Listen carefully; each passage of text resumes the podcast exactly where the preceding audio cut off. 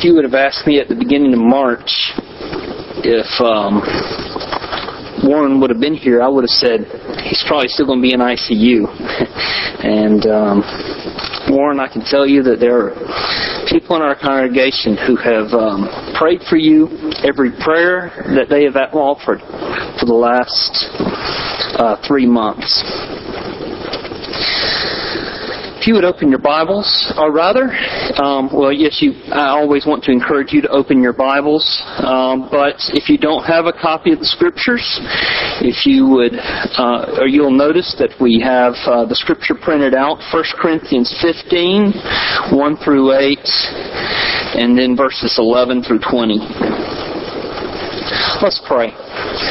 Our Father and our God, we thank you for the resurrection of our Lord Jesus Christ. And I pray as your word is read and then proclaimed that Christ would would fill our hearts by faith. Father, I pray that there would not be a person here who um, who leaves without knowing Jesus Christ, without rejoicing that Christ is their a living, risen Savior. Father, fill our hearts by your Spirit with your word and by faith. We ask in Jesus' name. Amen. Please hear the Word of God. 1 Corinthians 15, verses 1 through 8, and then verses 11 through 20. The Apostle Paul writes, Now I would remind you, brothers, of the gospel that I preached to you, which you received, in which you stand, and by which you are being saved, if you hold fast to the word I preached to you, unless you believed in vain. For I delivered to you as of first importance what I also received, that Christ died for our sins in accordance with the Scriptures, that he was buried, that he was raised on the third day in accordance with the Scriptures, and that he has appeared to Cephas and then to the twelve. Then he appeared to more than 500 brothers at one time, most of them are, most of whom are still alive, though some have fallen asleep. Then he appeared to James, then to all the apostles, last of all to one untimely born, he appeared also to me whether then it was I or they. So we preach, and so you believed. Now, if Christ is proclaimed as raised from the dead, how can some of you say that there is no resurrection of the dead? But if there is no resurrection of the dead, not even Christ has been raised. And if Christ has not been raised, then our preaching is in vain, and your faith is in vain. We are even found to be misrepresenting God because we testified about God that He raised Christ, whom He did not raise, if it is true that the dead are not raised. If the dead are not raised, not even Christ has been raised. And if Christ has not been raised, your faith is futile and you are still in your sins. Then those who have fallen asleep in Christ have perished. If in Christ we have hope in this life only, we are of all people to be most pitied. But in fact, Christ has been raised from the dead, the first fruits of those who have fallen asleep. J.N.D. Anderson, in his little booklet, states that Easter is not primarily a comfort, but a challenge. Its message is either the supreme fact of history or it is a gigantic hoax. He goes on to say, We ourselves find it hard to see the issue so clear cut, for ours is a tolerant age, and one is suspicious of all fanaticism. Most people have not the slightest desire to attack the Easter message, yet they only half believe it. To them, it is a beautiful story full of spiritual meaning. So why worry if it's not literal fact? Anderson goes on and he says, either it is infinitely more than a beautiful story, or else it is infinitely less.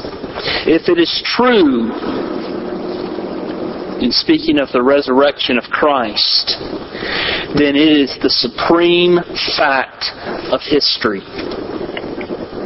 If it is not true, if Christ be not risen, then the whole of Christianity is a fraud, foisted on the world by a company of consummate liars, or at best, deluded simpletons. Are you surprised at such frankness on Easter? This frankness actually reflects the frankness of the Apostle Paul here in the passage that I, re- I just read. In fact, if you uh, glance at verse 14, uh, the Apostle Paul says, And if Christ has not been raised, then our preaching is in vain, and your faith is in vain.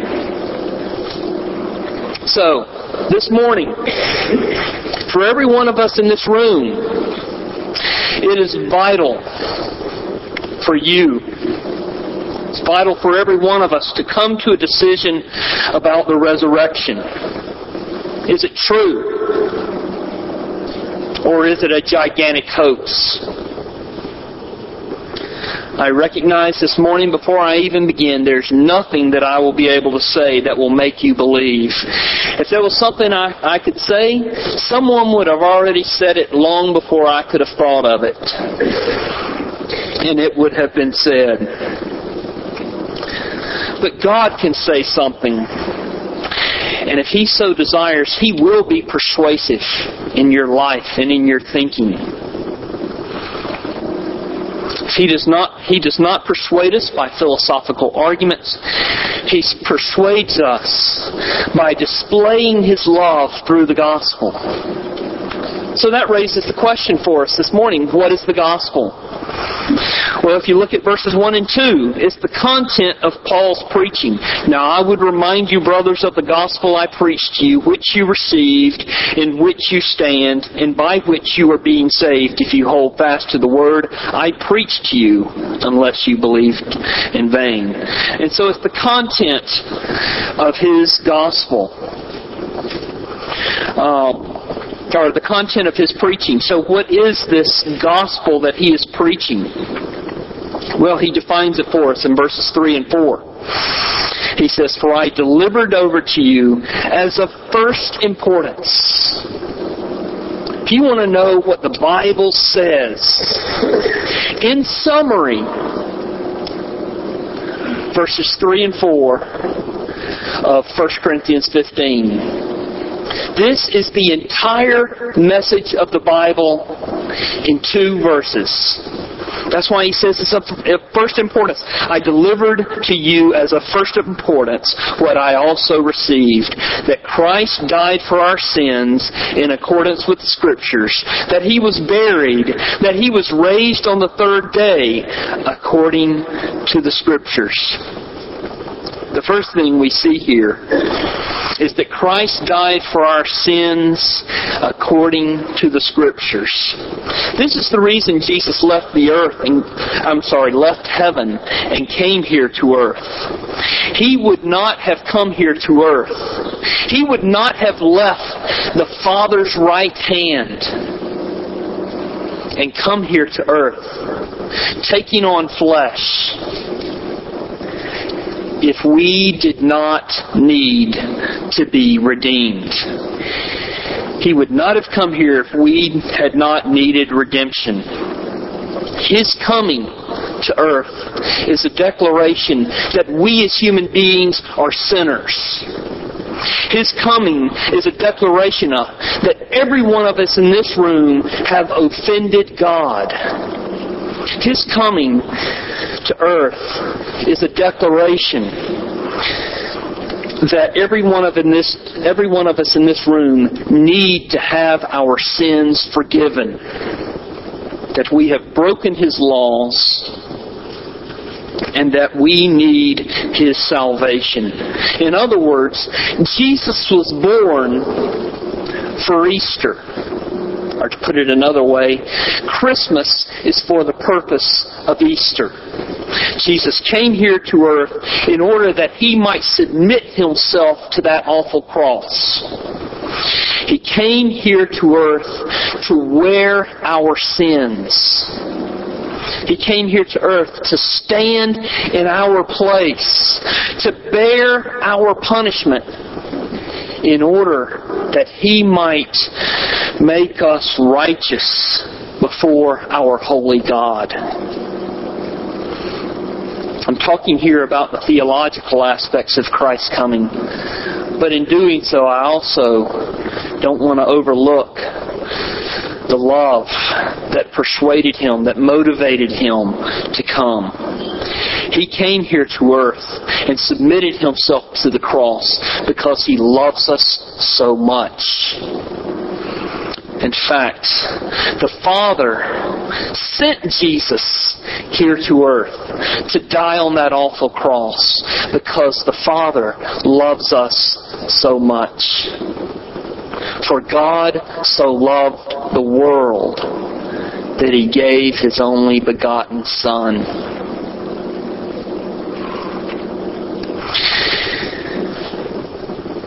And even though the Lord Jesus Christ came, died on the cross, if he had not been raised from the dead, if he had not been resurrected, his death would have been in vain. But Christ did rise again from the scripture, uh, rise from the dead according to the scriptures. Look at verse 20. But in fact, Christ has been raised from the dead, the first fruits of those who have fallen asleep. It is in His resurrected life that we have life. It is in His resurrection that we are justified before God. It is in His ascension to the Father's right hand that we have fellowship with God. And so then the question becomes if this is the gospel, and this is the most important message in the scriptures, and the most important message for mankind to hear, that He died um, on the cross, that He was raised uh, from the grave. If that is so important, then the question becomes well, how do we know this gospel is true? It sounds wonderful. God loves us. He loves us so much that He sent His Son to die. How do we know this gospel is true? Verse 3, again, the last half of verse 3 he says Christ died for our sins in accordance with the Scriptures. Again in verse 4, He was buried and raised on the third day in accordance with the Scriptures. The Scriptures He's talking about here, the New Testament hadn't been written. The Scriptures He's talking about here is the Old Testament. In other words, the Old Testament prophesied the gospel. The entire Old Testament points to Christ and the gospel on Wednesday evening, we have a meal over in the fellowship hall, and it's uh, informal, it's family oriented, and uh, after the meal, I stand up and I'm supposed to limit it to about 10 to 15 minutes. I guess it's a little longer, my wife would tell me. Uh, but we go through these devotionals, and we've just been moving right through the scriptures, uh, passage by passage by passage, and we've gotten kind of stuck in Exodus in the uh, the, the ten plagues, and uh, we've just moved past the tenth plague. We've been looking at the Passover, and each week, as I'm explaining the Passover, I can see Christ so clearly proclaimed. Christ is the fulfillment of the Old Testament. He said in Luke 24, after his resurrection, there on the Emmaus Road, he says, The Old Testament speaks of me. And so, one proof that we have for whether this gospel is true is that we have an entire Old Testament record 39 books written over a couple of thousand years that point to the Lord Jesus Christ. The Apostle Paul also appeals to eyewitnesses in verses 6 through 8. He says, Then he appeared to more than, or I'm sorry, in verse, the end of verse, uh, I'm sorry, verse 5, that he appeared to Cephas, and that's um, another name for Peter and then to the twelve, the twelve uh, apostles. Then he appeared to more than 500 brothers, and the apostle Paul says some of these are still alive, though some of them have died by the time he's written this. He appeared to James, then to all the apostles. Last of all, he also appeared to me. And so the apostle Paul says, I know it's true because I saw, I met the risen Lord Jesus Christ. And we all know that that account comes from Acts chapter 9 as the Apostle Paul is walking down the Damascus Road. So he's saying it. I know it to be true because I saw the risen Lord. But how do we, living in 2010, how do we know this is true? Well, if you're looking for absolute certainty this morning, I can't help you. But for those of us who believe, we know that we know Him. Our faith is not simply a wish or a leap of faith. We know Him. We love Him. And best of all, we know that He loves us. We not only know Christ, but we know that He rose from the dead. And the gospel that we believe rests squarely upon this fact of the resurrection. Verses 12 through 20. The Apostle Paul says, now, if Christ is proclaimed as raised from the dead, how can some of you say that there is no resurrection of the dead? But if there is no resurrection of the dead, then not even Christ has been raised. So if there's no resurrection, Christ has not been raised. He is still in that tomb wherever he was laid 2,000 years ago. Verse 14, as I've already touched on, if there's no resurrection, the preaching is useless. And not just today on Easter Sunday, it's useless every Sunday. If there's no resurrection, then I think that the entire concept of truth becomes useless. There's no objective set of truth. There's no truth giver and all becomes relative.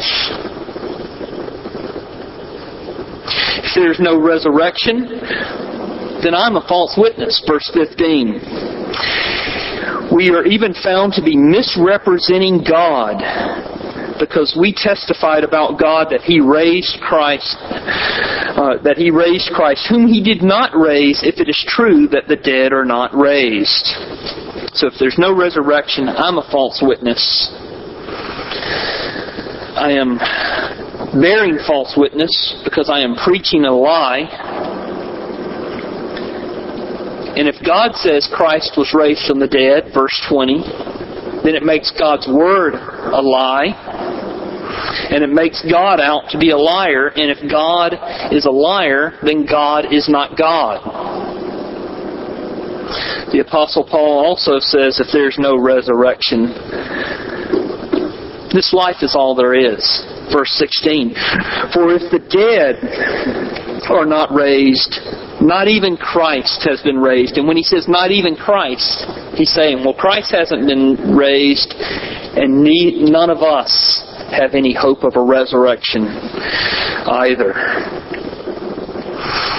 We have no hope. If Christ has not been raised, we have no hope for life after death.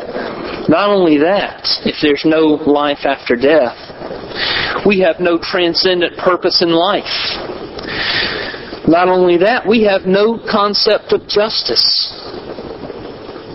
Hitler escaped the hangman by taking his own life. The only justice for Hitler, if there is no resurrection, was simply him taking a bullet to his head after sending millions of people to ghastly deaths. The whole concept of justice is eroded if there is no life after death, if there is no resurrection. In fact, the entire ethical system on which we live our lives begins to unravel. There is no binding sense of right and wrong if there is no resurrection. Verse 17, if there is no resurrection, we are still in our sins. If Christ has not been raised, the Apostle Paul says, your faith is futile and you are still in your sins. No redemption. No forgiveness. Verse 18, no salvation. Then those also who have fallen asleep in Christ have perished. And so he concludes in verse 19 if there is no resurrection, we are to be pitied more than all people. Christ, or rather Christianity, is not a crutch for weak minded people. As pastor, I get the privilege, more than most, of seeing how much our congregation gives. I've never looked at your tithes and offerings. I never will. I don't want to. But I get the joy of being the conduit for generosity. If somebody wants to give something anonymously, they'll usually go through me. And I get to see that act of generosity that no one else sees. And that generosity comes after most of you have given sacrificially in the offering plate, giving your tithes and offerings.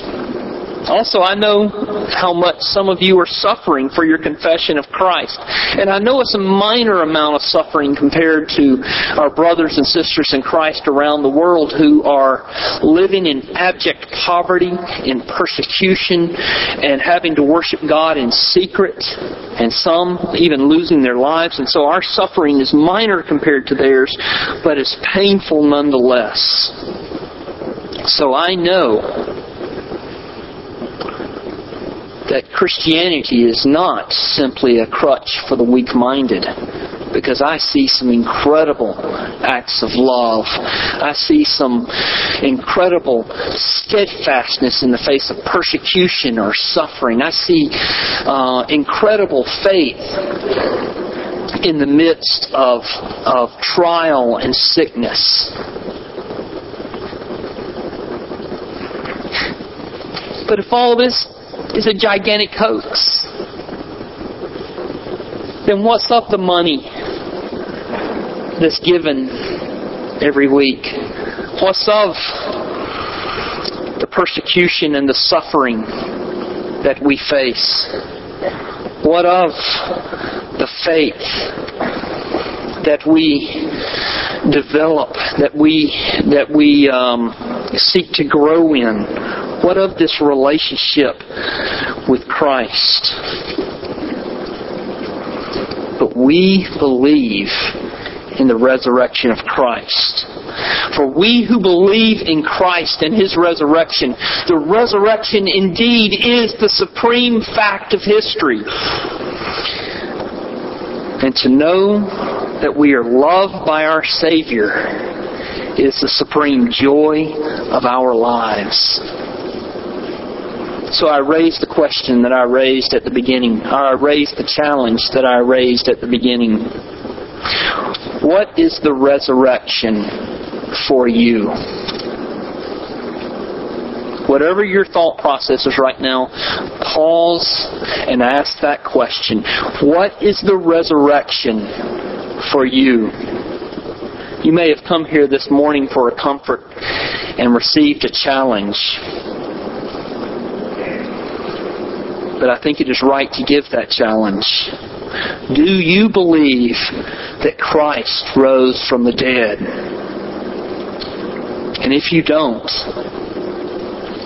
my encouragement to you would be that you ask God to transform you by giving you the gift of faith in Christ. Ask Him, seek Him, and you will find Him. And for we who believe Christ is not simply the supreme fact of history. He is our supreme joy. He is our supreme relationship. He is the supreme purpose in our life. He is our supreme Lord, Shepherd, Savior, and King. Let's pray together. Almighty God, we come before you this morning and we ask that Christ would be exalted in our hearts as our risen King, and that every day, even moment by moment through the day, that He would be enthroned even more so as we um, hold on to Him by faith. Father, I thank you for our Lord Jesus Christ. I thank you that He is so glorious that death could not hold its grip on Him, that He broke the chains of death, and that He took up His life in the power of the Holy Spirit. And He is seated at your right hand, having made, having paid for our salvation. He now lives to make intercession for us. Our Father, as we live here on this earth, we long for His coming. Come, O Lord, and receive us back to yourself. We pray in that glorious name of Jesus our Savior. Amen.